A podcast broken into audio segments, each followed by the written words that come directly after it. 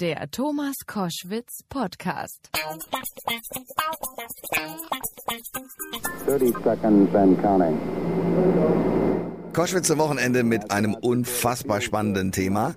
Am 16. Juli 1969, also vor 50 Jahren, steigen drei Männer in eine Rakete. 110 Meter hoch ist diese Rakete, knapp 3000 Tonnen schwer, 160 Millionen PS beim Start. 10, 9, ignition sequence start. 6, 5, 4, 3, 2, 1, 0. All engine running. Liftoff. We have a liftoff. 32 minutes past the hour. Liftoff on Apollo 11. Und dann, vier Tage später, am 20. Juli, in Deutschland schon der 21., hören 600 Millionen Menschen weltweit aus ihrem Fernsehlautsprecher das hier. It's one small step for man, one giant leap for mankind. Bei Koschwitz zum Wochenende geht es heute um genau dieses Ereignis. 50 Jahre Mondlandung. Dazu habe ich Gäste von der Europäischen Raumfahrtbehörde ESA und natürlich von der NASA, der amerikanischen Raumfahrtbehörde, die 1969 die ersten Menschen auf den Mond geschickt hat. Damals, als die Astronauten Neil Armstrong und Buzz Aldrin als erste Menschen ihre Füße auf den Mond gesetzt haben, da war ich 13 Jahre alt. Und mein Onkel, das war in Hannover Bootfeld, ich übernachtete da, ich war zu den Ferien dort, weckte mich, äh, es war halb vier, und schüttelte mich und sagte, Thomas, nicht, dass du mir nachher vorwirfst, dass du an einem geschichtlichen Ereignis nicht hast teilnehmen dürfen. Äh, wir gucken uns an, wie gleich der erste Mensch auf den Mond steigt. Und ich war völlig verdattert und dachte, ja, okay, hm, wird ja wahrscheinlich ganz toll sein. Ich wusste nur von der Landung schon und ich hatte damals die beiden äh, Moderatoren auch erlebt, nämlich Herrn Schiemann und äh, Herrn Siefert. Die beiden moderierten da, die, der hat ja 28 Stunden, glaube ich, durchmoderiert und hat uns äh, an einem Modell der Saturn-Rakete und auch der Apollo 11-Kapsel immer gezeigt, was wo jetzt genau passiert und wie das Eagle, also dieses äh, Landemodul für den Mond aussieht. Das war so spannend, dass ich also überhaupt gar nicht mehr davon wegkam. Es war ein großer Moment und ich denke bis heute, also auch 50 Jahre danach, es war eines der großartigsten Ereignisse in meinem Leben. Und das ist ein zentrales Thema bei uns heute in der Sendung. Eight and a half down, 220 feet. 15 forward. 11 forward, coming down nicely, 200 feet. Four and a half down, five and a half down. Wie es mir ergangen ist, habe ich gerade schon erzählt. Wir sind äh, auf einer Veranstaltung der Raumfahrtbehörde ESA gewesen und haben dort Menschen gefragt, wie ist es ihnen eigentlich ergangen äh, vor 50 Jahren, als sie davon gehört haben, wahrscheinlich als kleines Kind, dass demnächst ein Mann auf dem Mond herumspringen wird. damals zusammen mit meinem Vater, ich weiß nicht, wie viele Stunden wir vor dem Fernseher gesessen haben und haben geschaut. Und äh, das war einmalig. Also das hat's ja bis damals, ich war damals acht Jahre, das war das absolute Highlight. Also zumindest für 69. 1969, ja.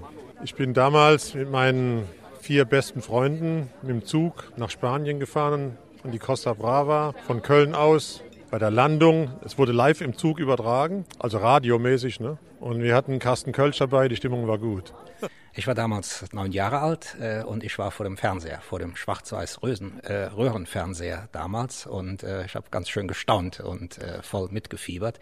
Das war ja auch äh, unendlich spannend, äh, abgesehen davon, dass es äh, einen wissenschaftlichen Hintergrund hatte, aber auch ein Kampf der Systeme, der dahinter stand, war es spannender als jedes Fußballspiel, das ich bis dahin gesehen hatte. Äh, ich war genau äh, sieben Jahre und einen Monat alt. Und äh, meine Eltern, meine alte Schwester war sehr, sehr begeistert mit dieser, dieser Sache, die da heißt Fernsehen. Und ich habe gesagt, was passiert, Mama, was passiert? Und meine Mama habe gesagt, ja, das ist eine Mondlandung. Es gibt einen Astronaut, der, der äh, macht eine, eine EVA, eine, eine Spaziergang auf dem Mond. So, ich habe gesagt, wow, das ist super interessant. Ich habe geguckt, aber das war ein bisschen langweilig in diesem Zeitraum. Äh, an diesem Tag, äh, ich war in äh, Toronto in Kanada und ähm, war späten Abend, wenn das hat passiert. Meine Mutter habe mir später erklärt, um 10 Uhr, um Abend 10 Uhr, ich habe ähm, geschlafen. und ich habe wirklich das erste Schritt äh, vermisst. Aber dann später, ich habe äh, alles gesehen in, Replay. Also ich war elf Jahre alt äh, und bei mir hat sogar die Begeisterung schon etwas früher angefangen, 1965, 1966 mit den Gemini-Missionen. Und dann habe ich ja ganz bewusst Apollo erlebt. Und damals hatten wir schon einen Fernseher natürlich in Schwarz-Weiß und als Elfjähriger durfte ich dann nachts auch diese Landung ansehen. War zwölf und durfte auch keinen Fernseher gucken, wie, wie andere hier schon nachts raus hatten. Aber ich war dermaßen aufgeregt, konnte die Nacht drin gar nicht richtig schlafen und bin dann morgens gleich aufgestanden, ja, was ist, was ist. Und dann durften, durften wir im Fernsehen endlich gucken. Also auch mit zwölf ähm, ist man aufgeregt. Da sind Leute oben ganz weit entfernt irgendwo. Ich hatte keine Ahnung, wie weit das damals war oder so, aber ich hatte das Gefühl schon, also, oh, da ist was Besonderes. Ähm ich war damals zehn Jahre und äh, wir wussten, es passiert was Großes. Das lag irgendwie in der Luft. Die Leute haben darüber geredet, Mondlandung. Und ich erinnere mich zumindest, es äh, war am nächsten Tag, also gingen wir ins Schwimmbad als Jungs, dann saßen wir da zusammen und irgendwer hatte eine Bildzeitung aufgetrieben, da war die Mondlandung fotografiert ganz vorne drauf und wir wussten, das ist irgendwie ein Riesending. Es hatte schon was Faszinierendes, diese Leute in ihren Raumfahrtanzügen zu sehen. Wir haben damals äh, das am Fernseher haben wir das äh, mitverfolgt. Als ich dann die Aufnahmen später gesehen habe, als ich älter war, dann habe ich das erst äh, realisiert, dass äh, jemand auf dem Mond gewesen ist.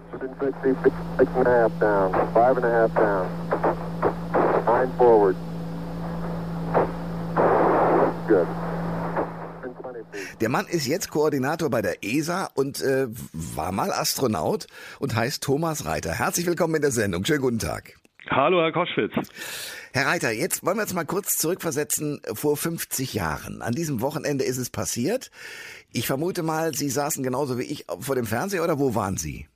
ja, das ist richtig. Also die Landung auf der Mondoberfläche, die äh, fand ja irgendwie so abends, wenn ich mich recht erinnere, muss ja. gegen neun Uhr gewesen sein, statt. Das ähm, habe ich natürlich miterlebt. Dann musste ich äh, erstmal äh, ins Bett gehen und mein Vater hatte mich dann nach Mitternacht geweckt und wir sind dann zu Nachbarn gegangen. Die hatten einen Farbfernseher und dort haben wir das dann zusammen mit den Nachbarn angeschaut, nämlich die ersten Schritte von Neil Armstrong auf dem Mond. Faszinierend. 1900 1969. Ähm, für Sie, Sie, Sie waren wie alt? Ich war elf Jahre damals. Okay, und war das der Zündfunke, damit Sie auch Astronaut werden konnten, oder was war der Auslöser? Also der Funke, der wurde vorher schon gezündet äh, gewissermaßen, denn ich habe die Aktivitäten mit den Mercury-Gemini-Missionen, dann die ersten Apollo-Flüge schon äh, mit größtem Interesse verfolgt, habe alles, was es da zu lesen und anzuschauen gab, ähm, äh, mir äh, an Land gezogen, habe Bücher äh, geschenkt bekommen, äh, Modelle von den Kapseln. Aber natürlich war das äh, der absolute Höhepunkt. Das hat der ganzen Geschichte nochmal das Sahnehäubchen aufgesetzt. Was mich ja richtig neidisch macht, Sie haben ja tatsächlich, äh, zumindest die beiden Mondläufer, also Michael Collins, der in der Apollo-Kapsel bleiben musste und den Mond umkreist hat, den nicht, aber die anderen beiden persönlich getroffen. Also Buzz Aldrin und Neil Armstrong. Wie war das? Ja, das war natürlich äh, ein, ein riesiger Moment für mich. Das waren so die Helden meiner Kindheit und ähm, die dann tatsächlich mal persönlich kennenzulernen, äh, war, war etwas ganz Besonderes. Neil Armstrong habe ich äh, einmal kennenlernen dürfen in Salzburg. Und ähm, was mich äh, an ihm wirklich fasziniert hat, neben der Tatsache, dass er eben derjenige war, der tatsächlich als erster auf dem Mond war, ist diese unglaubliche Bescheidenheit. Und das ist einfach so ein unheimlich netter Kerl, der auf, also ganz unprätentiös auf, auf alle Fragen geantwortet hatte. Und ähm, der Buzz Aldrin auf anderer Seite war, äh, ich möchte mal sagen, vom Charakter her waren die äh, sehr unterschiedlich. Buzz Aldrin mehr so ein Haudegen, ja, ja. wie man sich das so ähm, vorstellt. Und ähm, auch ganz, ganz netter Kerl, aber, aber ein ganz anderer Typ. Möglicherweise haben eben genau diese Gegensätze sich angezogen und dazu geführt, dass die beiden das so gut gemacht haben. Und den Bas Aldrin, den habe ich mehrere Male getroffen. Den durfte ich auch mal in Vorbereitung eines Buches, das wir mit Planetenwissenschaftlern ähm, aus dem Deutschen Zentrum für Luft- und Raumfahrt geschrieben haben, ähm, durfte ich ihn mal interviewen. Und äh, um welche, da ging es um seinen, um seinen Besuch. Was haben Sie ihn gefragt? Naja, ähm, es ging darum, dass er nochmal im Prinzip genau schildert, wie war die Vorbereitung für die Mission, äh, wie hat er so den Start empfunden, wie war insbesondere dann äh, die Landung auf dem Mond. Äh, da gab es ja so zwei kritische Punkte. Das eine war, dass während des äh, Abstiegs ähm, auf die Mondoberfläche ein, ein, ein Warnsignal ähm, ertönte und äh, es kam eine Computerwarnung und das hatte er also genau erklärt, äh, wie es dazu kam und dass das alles gar nicht so wild war. Und der andere spannende Moment war natürlich dann kurz vorm Aufsetzen, als Neil Armstrong sah, dass sie ähm, da in so einer Bodenwelle äh, wohl niedergehen würden und hat dann äh, diese Landefähre darüber hinweg äh, manövriert und die sind mit knapp über zehn Sekunden an Resttreibstoff hm. gelandet. Also da haben die schon Nerven bewiesen und das hat er eben dann so alles mal hautnah auch so ein bisschen mit, den, mit, mit dem ganzen Umfeld, mit der Technik, welche Rolle er hatte und so beschrieben. Das war Wahnsinn. ähm, Sie müssen mir eine Sache erklären. Sie sind ja ähm, auch äh, beim Militär gewesen und haben da wahrscheinlich auch mit den äh, schnellen Fliegern sozusagen geübt. Und man weiß ja von Neil Armstrong, dass der im Vorfeld zur Mondlandung ähm, auch mit einem Gerät geübt hat, das auch mit einer Düse sozusagen ein gesamtes äh, Raumfahrzeug nach oben treiben konnte. Und das kippte weg und er rettete sich sozusagen in letzter Sekunde mit einem Schleudersitz. Haben Sie auch, um sich vorzubereiten auf, das, auf den Weltraum, solche Übungen machen müssen? Nein, das war nicht erforderlich. Äh, dieses äh, spezielle Training ähm, von äh, dem Neil Armstrong, von dem Sie gerade gesprochen haben, das war ja insbesondere deshalb nötig, weil ähm, sie lernen mussten, diese Mondlandefähre zu steuern. Und ähm, das, ja, wenn man zu der russischen Raumstation oder zu der ISS fliegt, dann ist sowas leider, leider nicht erforderlich. Aber was mich auch an diesem, äh, an, an, diesem Ereignis äh, mit, mit diesem Training da äh, wirklich fasziniert hat, man sagt, er sei also nach der Landung mit dem Fallschirm, ja, sei er dann, hat er seinen Fallschirm zusammengepackt und sei dann erstmal ins Büro gegangen, ähm, hat halt seinen ähm, äh, Unfallbericht geschrieben und dann hat er wohl Reisekosten ab Abbrecher oder irgend sowas ganz Banales gemacht. ja. Und da sieht man, der war wirklich äh, total abgebrüht. Ja, aber ich äh, ein bisschen in die Richtung zieht meine Frage. Also gibt es auch ähm, für Sie als deutschen Astronauten oder gab es so ein Training, das Sie eben auch ein bisschen abgebrühter gemacht hat? Ah, naja, wissen Sie, es, es ist so, dass man in der, in der Militärfliegerei eigentlich schon eine ganze Menge erlebt. Ähm, die Arbeit in so einem Cockpit ist sehr fordernd, körperlich, psychisch. Ähm, man muss äh, seine Aufmerksamkeit auf viele Dinge verteilen.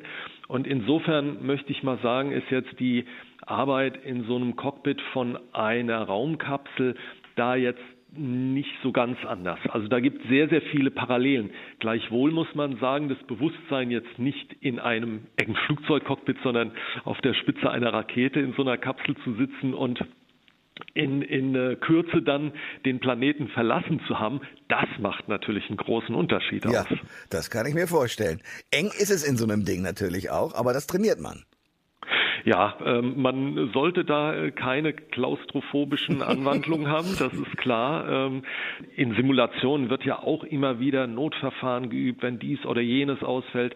Und da wird man eben dann auch abgebrüht, weil man ähm, das Vertrauen, dass man mit dieser Technik umgehen kann, wächst, das Vertrauen, dass man insbesondere zusammen mit seinen äh, Kameraden äh, ich bin ja mit zwei Russen geflogen, beziehungsweise dann im Shuttle mit, mit sechs äh, Amerikanern oder zwei Amerikanerinnen und, äh, und äh, vier Amerikanern. Ähm, das Vertrauen, dass man dann gemeinsam solche Situationen behandeln kann, das wächst und dann ja, ähm, ist man da relativ ähm, zuversichtlich, dass man mit dieser Situation umgehen kann. Ich will auf eine Situation äh, kommen, bevor ich auf Ihren Weltraumspaziergang gleich mal eingehen möchte. Äh, die ist etwas ähnlich, könnte ich mir vorstellen. Der einzige, der ja nie auf den Mond gekommen ist, obwohl er ganz dicht dran war, war Michael Collins, der dritte Mann in der Apollo 11 Kapsel. Der musste alleine sozusagen um den Mond kreisen und war sozusagen auch das Auffangbecken für äh, die beiden, die dann zurückkommen sollten. Wenn Sie da mit der Raumstation äh, kreisen, ähm, da sind natürlich mehrere Menschen, Sie haben es gerade schon geschildert, aber trotzdem gibt es diesen Moment, dass man da einsam ist und denkt, ich bin jetzt hier eigentlich alleine, ein Mensch, der bei seinen Aufgaben, den wissenschaftlichen beispielsweise, um diese Erde kreist und eigentlich da ist niemand. Hat man da so ein solches Gefühl? Nee, also so in dieser, in dieser Form eigentlich nicht. Natürlich weiß man, dass man jetzt nicht gerade mal äh, eben aus der Tür rausgehen kann und dann wieder ja. auf der Erdoberfläche ja. ist. Ja. Ähm, das ist schon klar, aber allein der Blick aus dem Fenster, es sind ja nicht viele Fenster dort oben. Also man darf jetzt nicht den Eindruck bekommen, dass man da permanent ähm, sich diesen unglaublichen Anblick da, äh, den erleben kann und, und äh, äh seine Schwierigkeiten hat hat, sich auf die eigentliche Arbeit, die wissenschaftlichen Experimente zu konzentrieren. Es sind wenige Fenster da und wenn man dann halt mal da dran vorbeischwebt, schaut man mal raus. Aber man kann eben immer die Erde sehen oder ähm, wenn man äh, auf der Nachtseite in die entgegengesetzte Richtung äh, guckt, einen wunderbaren Sternenhimmel. Ähm, also, dass man sich da so ganz einsam und alleine fühlt, ähm, ist bedingt richtig. Man weiß ja, seine ähm, Kollegen, die sind mit einem dort oben. Das ist wie eine, wie eine kleine Familie. Man weiß, man ist aufeinander angewiesen und äh, das ist eine unheimlich feste äh, Freundschaft, die sich äh, eigentlich schon vorher während des Trainings entwickelt. Was einen allerdings so ein bisschen sagen wir mal, in dieser Richtung, wie Sie gefragt haben, stimmt es, wenn man eben die Erde sieht und dann diese unendliche Schwärze und äh, stellt sich vor, das ist alles, was wir haben. Das ist dieser Blauplanet, der uns das Leben ermöglicht und da draußen sind Millionen und Abermillionen von Kilometern ist nichts. Und ja. das ist ein Gedanke, der so beim täglichen Arbeiten jetzt nicht im Vordergrund steht. Aber wenn man dann mal so ein bisschen Zeit hat, am Wochenende mal rausschaut und ähm, von dieser Schönheit des Anblicks einerseits begeistert ist, aber dann kommt eben auch mal so eine Überlegung, man denkt, mein Gott, das ist so eine schöne blaue Kugel, aber weit und breit nichts. Nur die tiefe Schwärze des Weltraums. Und wir haben nur die und wir gehen nicht sehr sorgfältig mit ihr um, habe ich den Eindruck. Das ist leider richtig. Ähm, und auch das sind so Eindrücke, die man dann auf drastische Weise vor Augen geführt bekommt. Man sieht, wie unglaublich dünn die Atmosphäre ist. Und ähm, wenn man sich das mal vorstellt, dass das alles ist, was das Leben hier unten überhaupt ermöglicht, uns Menschen, der Natur, ja, der Tierwelt, ähm, und wir gehen da nicht besonders sorgsam mit um und man sieht mit bloßen Augen ähm, dann diese unglaublich großen Rodungsflächen in den Regenwäldern. Hm. Ähm, man sieht, wie viel da weggeholzt wurde und wie viel noch da ist dann kann einem da Angst und Bange werden. Äh, ein letztes, weil Sie es auch so angedeutet haben, mit äh, Familie war ein Begriff oder auch äh, richtig gute Freunde. Da oben sind Russen, Amerikaner, alle möglichen Nationalitäten vertreten, eben auch Deutsche. Ähm, sehen Sie eine Chance, dass das, was auf dem Planeten teilweise schief geht mit den Freundschaften, da wird es ja teilweise Abneigung, dass sich durch ein solches Raumfahrtprogramm die Freundschaft der Menschen untereinander, egal woher sie kommen, stärken lässt und lässt sich das besser demonstrieren? Ja, also das ist ein ganz, ganz wichtiger Aspekt der Raumfahrt neben all der Wissenschaft, die wir dort oben betreiben, neben all den technischen Aspekten, denke ich, ist das mit einer der wichtigsten Punkte bei dieser internationalen Zusammenarbeit. An Bord der Internationalen Raumstation forschen über 100 Länder weltweit mit. Und das Hervorragende, was meine Kollegen und ich dabei immer betonen, ist, es sind über 100 Länder, die Ziele verfolgen, gemeinsam verfolgen, die dem Wohle aller dienen. Insofern wäre es natürlich unser Wunsch, dass möglichst vielen Menschen mal dieser Blick von dort oben möglich wäre. Und ja, es ist eher so ein Modell, wie man gemeinsam Probleme lösen kann, die wir ähm, alleine nicht lösen können. Ja, aber geht offenbar nur in der Wissenschaft, habe ich den Eindruck. Ja, äh, irgendwie fällt es uns schwer, aus der Geschichte zu lernen, aber ähm, die Hoffnung geben wir jedenfalls nicht auf, dass ähm, neben all der Wissenschaft und neben all der Technik eben die Raumfahrt auch hier vielleicht so ein bisschen ein ähm, Modell sein kann, wie eigentlich Zusammenarbeit gut funktionieren kann. Und das ist nichts, was selbstverständlich ist. Also äh, keiner kann jetzt äh, eine Garantie geben, dass morgen nicht plötzlich das anfängt wieder zu knirschen und auseinanderzufallen fallen, aber zumindest sind alle Kolleginnen und Kollegen von den vielen verschiedenen Ländern, die daran mitarbeiten, ähm, fest äh, davon überzeugt, dass das ähm, einfach eine tolle Art und Weise ist, ähm, sich gegenseitig zu helfen und Dinge zu erreichen, die keiner alleine erreichen könnte. Thomas Reiter, wir fliegen los. Ich merke schon, wir müssen in den Weltraum. Danke für das Gespräch für heute und alles Gute.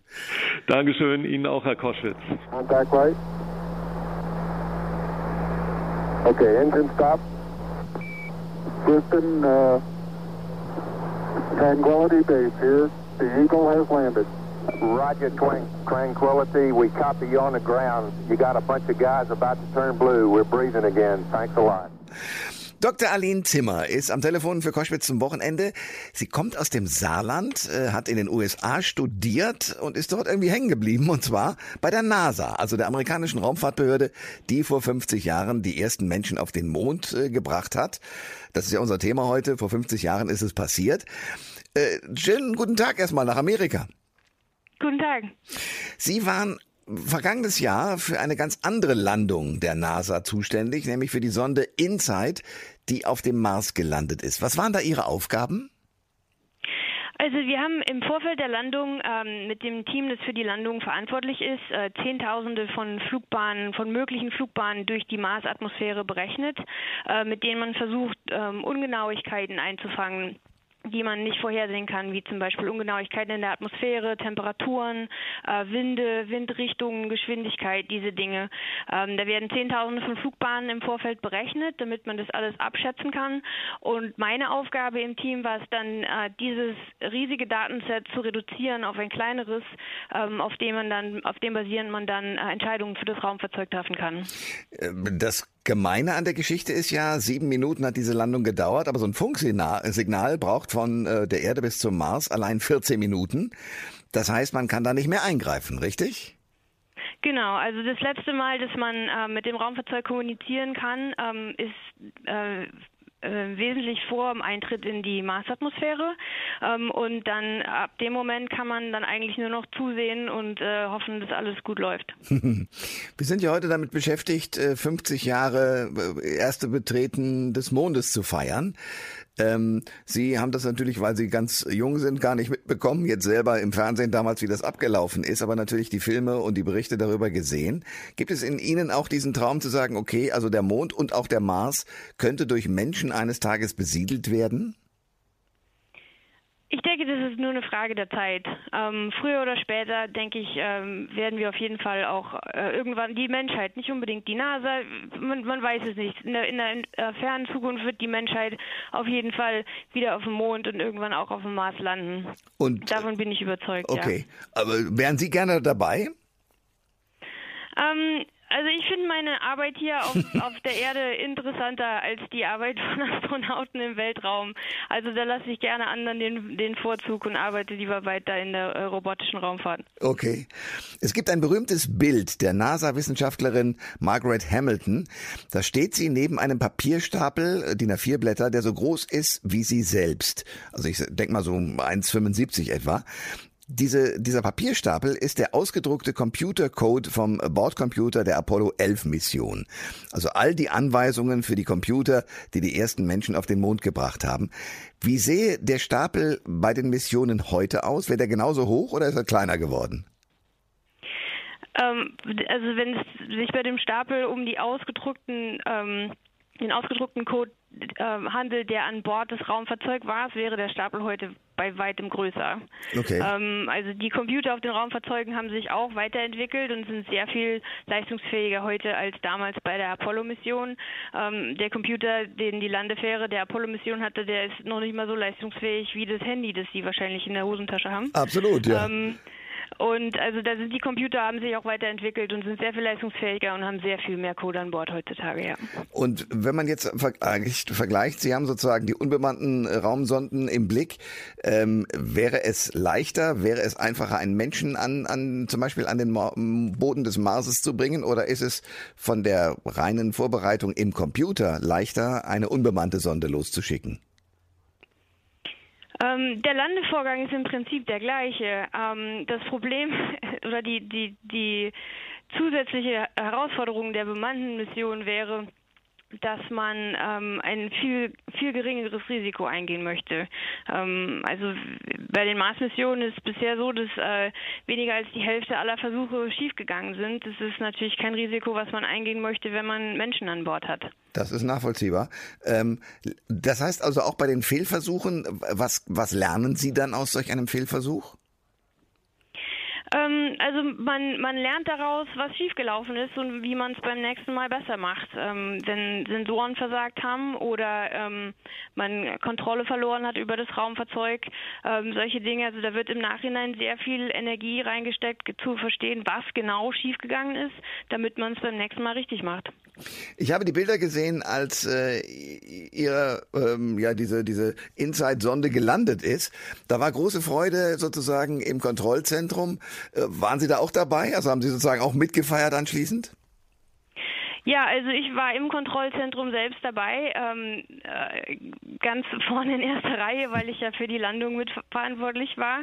Ähm, und es ist ein unglaubliches Gefühl. Also das kann man auch nur schwer beschreiben. Ich habe sowas auch vorher noch nie erlebt. Äh, da mischen sich Freude, Begeisterung, ähm, aber vor allem auch Erleichterung, weil man hat so lange daran gearbeitet und man ist sich ja bewusst, was alles schieflaufen kann. Und dann ist der ganze Druck der letzten Monate plötzlich weg. Mhm. Ähm, und man sieht den Mars dann auch, auch danach auch anders als zuvor. Ähm, da ist ein Raumfahrzeug, mit dem man selbst mal im gleichen Raum gestanden hat, plötzlich auf der Oberfläche des Mars. Und das kann man, glaube ich, gar nicht begreifen. Das ist unglaublich. Das heißt mit anderen Worten, da entsteht auch eine richtig emotionale Bindung, höre ich daraus. Ja, auf jeden Fall. Auf jeden Fall. Also das äh, ein paar Minuten nach der Landung ähm, hat uns die Raumfahrtsonde dann das erste Foto geschickt, was sie vom Mars gemacht hat. Und das, da wird einem dann bewusst, dass noch nie vorher ein Mensch diese Ansicht gesehen hat. Ja. Ähm, und da, also da kriege ich jetzt Gänsehaut, wenn ich drüber rede. Ja. Ähm, dieses Foto wird äh, in meinem Leben immer einen ganz besonderen Stellenwert haben.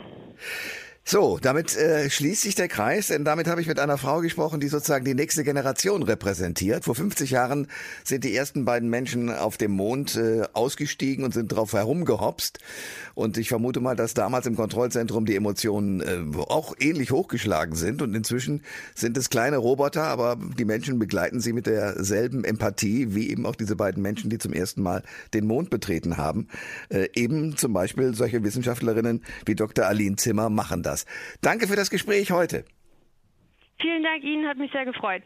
We choose to go to the moon in this decade and do the other things, not because they are easy, but because they are hard. Because that goal will serve to organize and measure the best of our energies and skills. Because that challenge is one that we're willing to accept, one we are unwilling to postpone, and one we intend to win. Am Telefon bei Koschwitz zum Wochenende ist Dr. Thomas Zurbuchen. Er ist gebürtiger Schweizer, studierter Physiker und Mathematiker, promovierter Astrophysiker, äh, war Professor in den USA und ist seit 2016 Wissenschaftsdirektor der NASA, der amerikanischen Raumfahrtbehörde, die vor 50 Jahren schon für die Mondlandung zuständig war. Und deswegen telefonieren wir über den Atlantik miteinander. Schönen guten Tag zunächst. Guten Tag, vielen Dank. Herr Zürbuchen, wie kommt man als Schweizer an so einen tollen Job?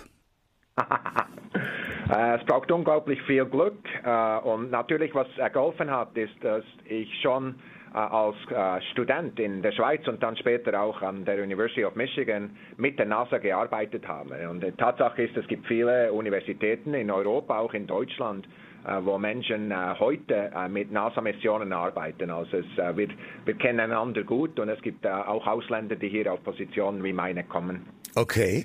Ähm, wird denn dieses Jubiläum, also dieses wichtige Wochenende vor 50 Jahren, sind zum ersten Mal Menschen auf dem Mond gelandet. Neil Armstrong war der erste, Buzz Aldrin der zweite. Wird dieses Jubiläum bei der NASA gefeiert und wie? Es ist ein unglaublich wichtiges Jubiläum für uns. Es ist 50 Jahre äh, her. Äh, es gibt noch Menschen, die natürlich hier noch arbeiten, auch äh, zwei der Astronauten, die, die äh, mit uns sind. Und wir, wir denken unglaublich gern daran, daran, zurück. Es gibt so viele Dinge, die äh, unser ganzes Wertsystem der NASA geprägt haben aus diesen Apollo-Missionen. Und äh, wir feiern national und international. Also wir haben Reisen in, auf der ganzen Welt. Hier in Washington D.C. ist unglaublich äh, imposant. Am Washington Memorial äh, hat eben die, äh, das Air and Space Museum, das äh, größte Museum in Amerika bezüglich äh, äh, Besucher, haben so eine die Rakete an, also mit in, in der Nacht anprojiziert. Das ist eine unglaublich super Show und es hat Hunderttausende von Menschen, die mit uns feiern. Wir sind unglaublich stolz auf unsere Geschichte. Herr Dr. Zurbuchen, lassen Sie uns ein bisschen die Geschichte aufrollen. Präsident Kennedy hält 1962 eine sehr berühmte Rede und kündigt an, noch vor dem Ende des Jahrzehnts ist der erste Amerikaner auf dem Mond. Das Jahr davor war gerade mal der erste Amerikaner im Weltall, nämlich Alan Shepard. Und ein paar Monate vor der Rede hat John Glenn als erster Amerikaner die Erde umrundet. Und dann geht alles richtig schnell. Also 1968 die erste Mondumrundung, 1969 die Mondlandung. Äh, warum hat das damals so wahnsinnig schnell funktionieren können und seit 72 ist kein Mensch mehr da oben gewesen? Warum klappt das heute nicht mehr?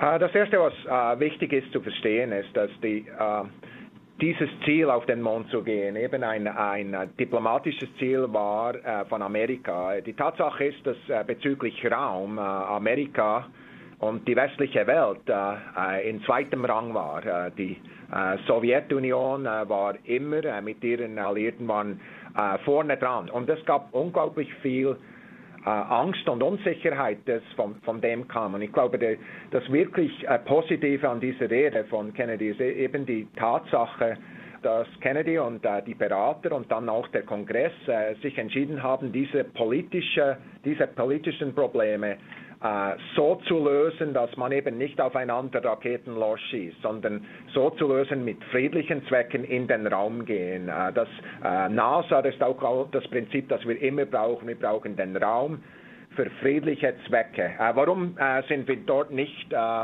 heute? Die Tatsache ist, ähm, dass zwei Dinge unglaublich wichtig sind zu verstehen. Erstens, ist, dass das Apollo-Programm äh, zu der Zeit äh, so ein Peak, äh, wo, das meiste Geld ausgegeben wurde, äh, ungefähr vor 4 Prozent äh, des ganzen Budgets war von Amerika. Äh, das, das NASA-Programm heute, obwohl wir unglaublich gut unterstützt werden von Steuerzahlerinnen, Steuerzahler hier, sind, sind weniger als ein halbes Prozent. Das ist das Erste. Das mhm. Zweite ist, dass in der Zwischenzeit äh, natürlich viele Aktivitäten gibt, die NASA tut, die unglaublich weitreichend sind und viel, äh, viel äh, Einfluss haben. Die ganzen wissenschaftlichen Missionen, die wir heute äh, machen, zum Beispiel mit Deutschland, auch mit anderen internationalen Ländern, haben unglaublich äh, einen Einfluss auf nicht nur, was wir wissen über die Natur, auch äh, wie, äh, wie wir denken über uns selber. Eben das letzte, das letzte große Ziel war unsere Space Station, wirklich ein, ein äh, Sieg der Diplomatie, dass äh, Nationen zusammenkamen, äh, im Raum, in, in, in, der, in der Nähe der Erde, Astronautinnen und Astronauten zusammengelebt sind dort äh, mit äh, von politischen Umgebungen, wo, wo manchmal auf der Erde eben hier und da ein Problem gab. Mhm. Diese Menschen sind dort zusammengelebt. Äh, also es ist wirklich äh, ein wichtiges Ziel. Es ist Zeit, dass wir weitergehen jetzt. Zeit, dass wir zurückgehen zum Mond und dann natürlich zum Mars. Was mich wirklich fasziniert an der Mondlandung ist ja Folgendes. Die hatten einen Bordcomputer an Bord der Apollo 11, der kaum so viel Leistung hatte wie heute ein Taschenrechner. Also das Handy in meiner Hosentasche ist umgerechnet eine Million Mal schneller. Und äh, dann hat dieser Computer bei der Landung auch noch einen kurzen Hänger gehabt im, im Igel. Äh, erklären Sie mir bitte, wie haben die das damals zum Mond geschafft und wieder zurück? Also die, die, das Apollo-Programm ist wirklich ein Schaustück von Innovation. Also wirklich äh, äh, vor allem junge Menschen kamen zusammen und haben Probleme gelöst äh, äh mit einer Geschwindigkeit, wie wir es selten gesehen haben, ja. Äh, und mit einer Größe, wie wir es selten gesehen haben. Also die Tatsache ist, ob es der Computer ist oder ob es irgendwie das Landungssystem ist oder sogar die Steuerung der Rakete auf dem Weg hoch, Mhm. Das wurde alles erfunden in diesen Jahren. Und die Tatsache ist, das musste alles zusammen funktionieren. Und, und es ist absolut klar, wenn wir die Geschichte ansehen, da war auch Glück dabei. Es gab wirklich Probleme. Es gibt wirklich Probleme, äh, dass, dass eben äh, gewisse Dinge nicht funktioniert haben. Und, und, äh, und die, die Menschen, die dort waren, diese Astronauten, die eben das retten konnten, obwohl es eben nicht so funktioniert hatte, wie es sollte. Also Tatsache ist, das richtige Team. Mhm. Das ist die Antwort. Okay. Ähm, ich sage Congratulations für 50 Jahre äh, Weltraumfahrt und eben den ersten Schritt auf den Mond. Ich hoffe, Sie feiern ordentlich und ich sage danke für das Gespräch heute. Ja, vielen Dank und äh, Gratulation an die ganze Menschheit. Wir arbeiten zusammen im Raum, wir tun viele Dinge zusammen mit Deutschland, mit ganz äh, Europa, aber auch äh, mit Nationen um die ganze äh, Erde. Apollo war der, der Anfang und das, das Allerbeste, das kommt vom Apollo, ist erst in der Zukunft. Vielen Dank. I'm going to step off the limb now.